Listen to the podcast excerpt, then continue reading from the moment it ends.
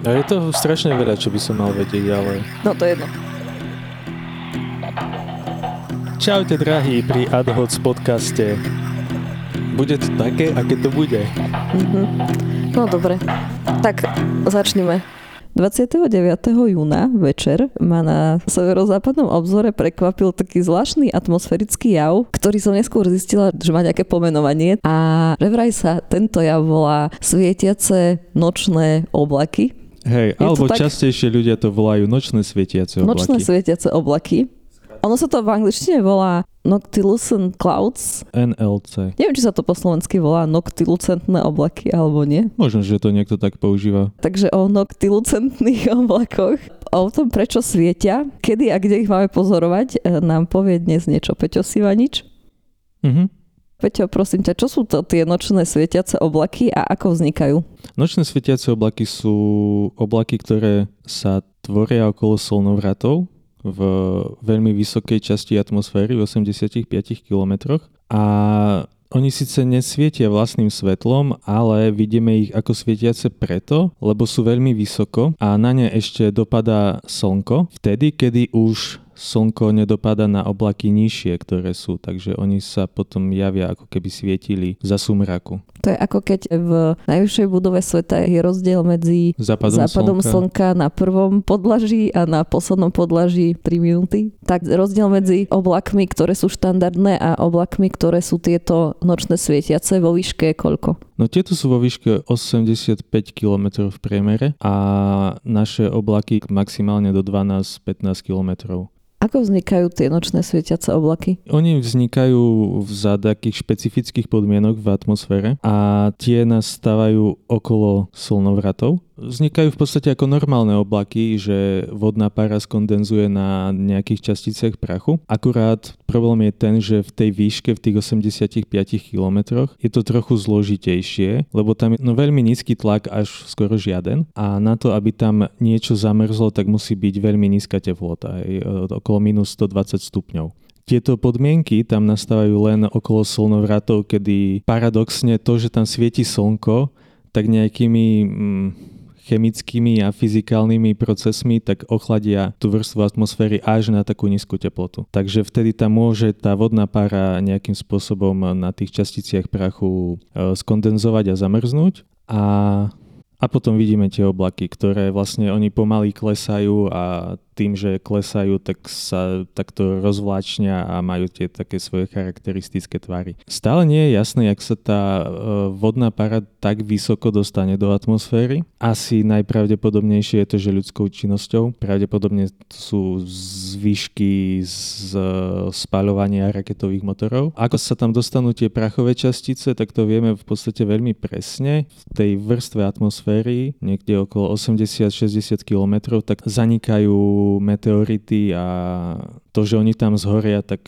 to je vlastne ako keby ich popol a na týchto prachových časticiach sa potom môže kondenzovať tá voda. Čiže tie prachové častice sú v podstate z vesmíru, to nie je prach zo Zeme. Môže to byť aj prach zo Zeme. Výbuchy sopiek môžu exportovať tak vysoko tie častice, alebo ja neviem, silné búrky, vertikálne prúdenia akože smerom hore, tiež môžu vystreliť tam nejaký prach. Ale hlavný zdroj prachu sú tam tie meteority. Teraz som mi pripomenul, že som čítala, že prvýkrát boli pozorované nočné svietiace oblaky v súvislosti s výbuchom sopky. A neviem, áno, akej a kedy. Áno, to bola sopka Krakatoa koncom 19.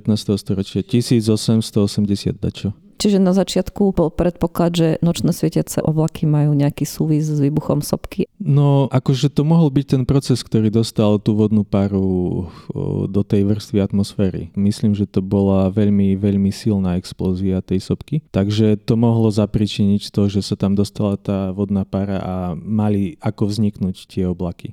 Tento jav pozorujeme zhruba od roku 1880, no, akože si hovoril ty. 80 dačo, 85 mám taký pocit. alebo 3. Vždy sa to pozoruje okolo slnovratu, to si tiež spomenul. Áno, áno. V tom to období. Znamená, že na severnej pologuli v lete a na južnej v zime. Ešte ma zaujíma, či sa to vždy pozoruje v určitej zemepisnej šírke, alebo či sa to nejako mení. V princípe hej, sú pozorovateľné zhruba od našich šírok smerom na sever až niekde zhruba po Štokholm. Oni sa síce tvoria aj severnejšie, ale vzhľadom na to, že severnejšie je príliš jasná obloha a nezapadá tam slnko v tom období až tak ďaleko za horizont, aby boli pozorovateľné, tak zo Zeme ich nie je vidieť. Ale sú nejaké družicové radarové snímky, nie vo viditeľnom svetle, ale radarové, ktoré zachytili tie oblaky aj severnejšie až k pólom. Ja som tento rok videla tento jav prvýkrát, aspoň čo si pamätám. Mhm. Je to tak, že tento rok alebo uplynulé roky sa u nás zlepšila pozorovateľnosť týchto nočných svietiacich oblakov, alebo to vždy tak bolo? Hovorí sa, že vlastne ich výskyt je častejší teraz. S čím to súvisí? Môže to súvisieť jednak s tou ľudskou činnosťou, že dodávame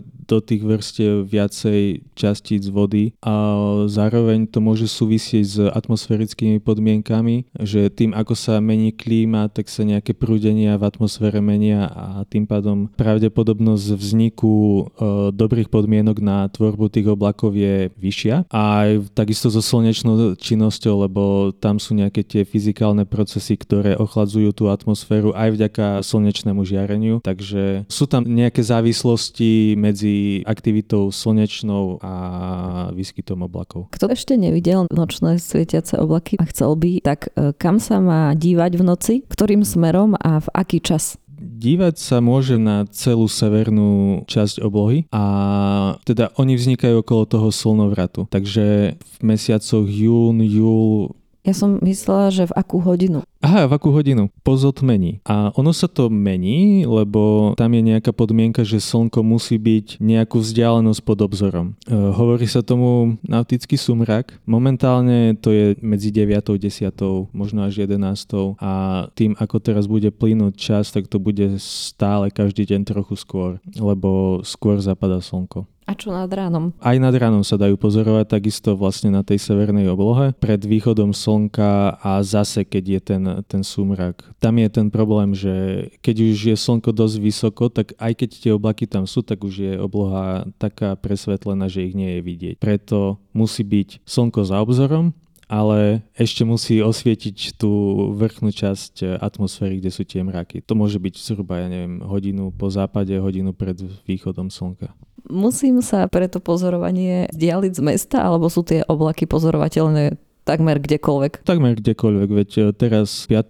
júla sú fotky, kedy ich pozorovali ešte aj z Petržalky, takže oni sú dostatočne jasné na to, aby ich bolo vidieť aj z mesta.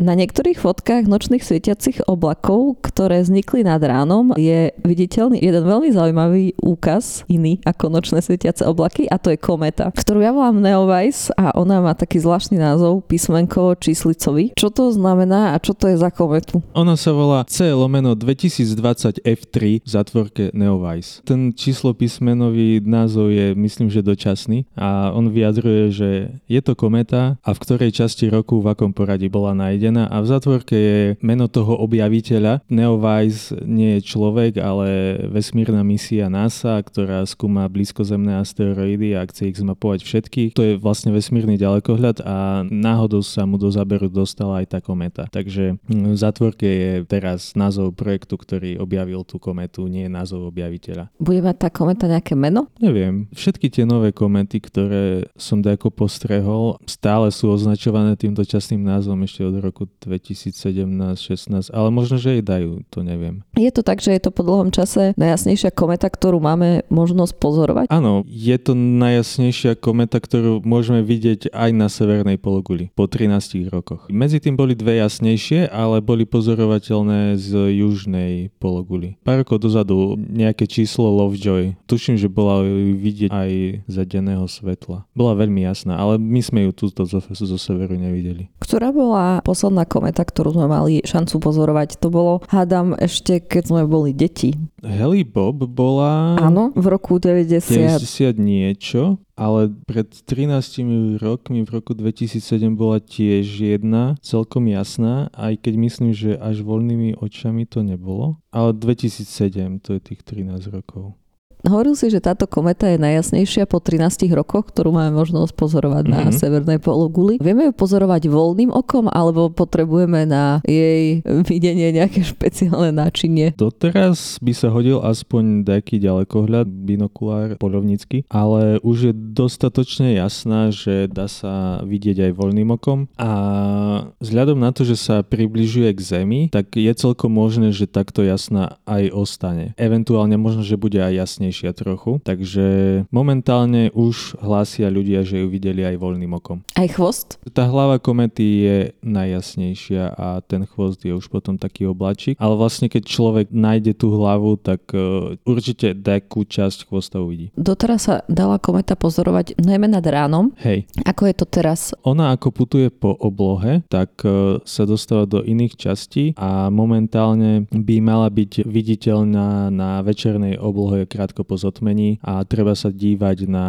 severozápad, bližšie k severu, keď to mám tak povedať. To je severo-severozápad, tesne nad horizont. Je ešte veľmi nízko nad horizontom a časom by mala prejsť vyššie až niekde pod Veľký voz. Dokedy bude pozorovateľná táto kometa? To je ťažko povedať. Totiž jasnosť komety sa dosť zle predvída, tam závisí od toho, že ako uvoľňuje svoje plyny a prachové častice a už veľa predpovedí zlyhalo, ale z tohto to vyzerá celkom nádejne, že ešte možno nejakých pár týždňov bude viditeľná. Najbližšie k Zemi má byť, tuším, že 22.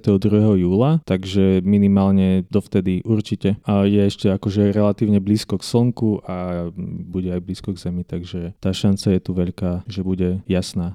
Tento rok boli už nejakí kandidáti na jasné komety, áno. Ale nakoniec z nejakých dôvodov sa ich pozorovať nedalo. Prečo? Čo sa s nimi stalo? Rozpadli sa pri prelete okolo Slnka. Boli objavené ešte predtým, než prišli k Slnku, keď sa im začal vyvíjať chvost a plynový obal. Keď sa začali približovať, tak sa určilo, že je to kometa a závisí od zloženia toho jadra komety, že ako vydrží ten prelet okolo Slnka. Takže táto mala šťastie a to prežila. Tie predtým to neprežili a rozpadli sa na pár kusov. Takže z nich nakoniec nebol zážitok pre nikoho. Jedine pre astronómov. Keď si spomenul, že sme tú poslednú predošlú kometu mali šancu vidieť pred 13 rokmi, ako často vieme pozorovať takúto kometu? Je to také jasné? Áno. Vychádza to asi zhruba raz za 10 rokov plus minus. Za tých posledných 20 rokov bolo ich zopár. Bola táto pred 13, medzi tým boli na južnej pologuli, teraz máme túto, takže raz za 5-10 rokov. Keby sme chceli pozorovať opätovne túto kometu Neowise, tak...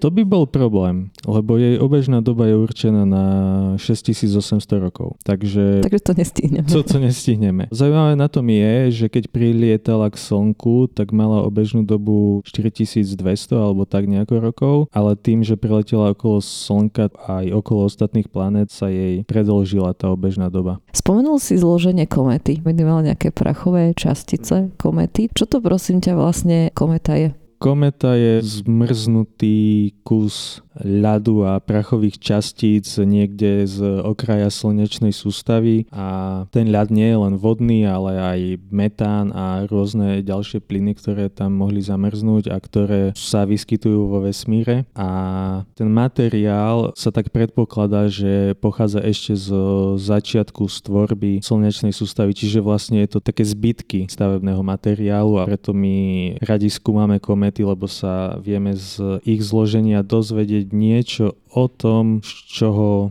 vznikla slnečná sústava, než sa ten materiál rôzne transformoval v planetách.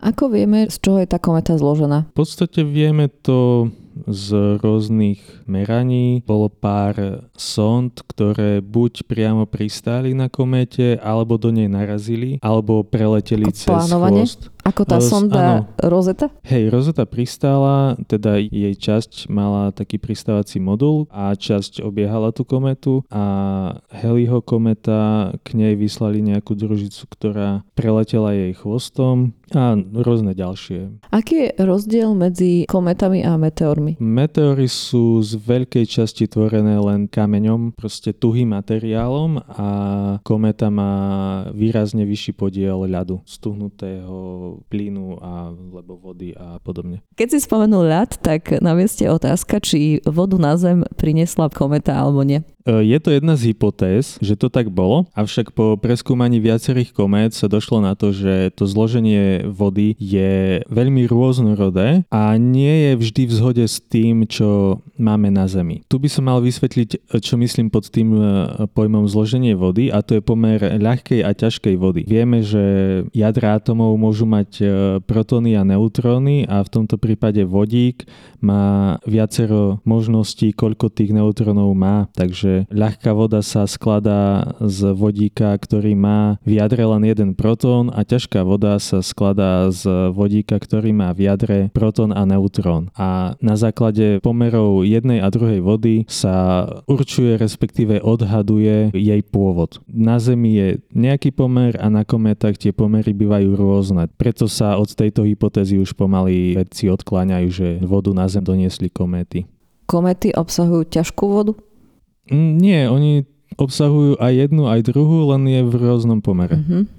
A na rôznych kometách je to rôzne, takže je to také náhodné. Komety nám neprinesli síce vodu, ale tento podcast áno. A ja ti veľmi pekne ďakujem za všetky info. Za málo. Pozorujte nočnú oblohu. Snad sa vám podarí vidieť nočné svetiace oblaky aj s kometou. Ešte pár dní určite. Veľa šťastia a do počutia na budúce. Čaute. Toto bol podcast občianskeho združenia Kandeláber. Viac o nás nájdete na www.kandelaber.sk.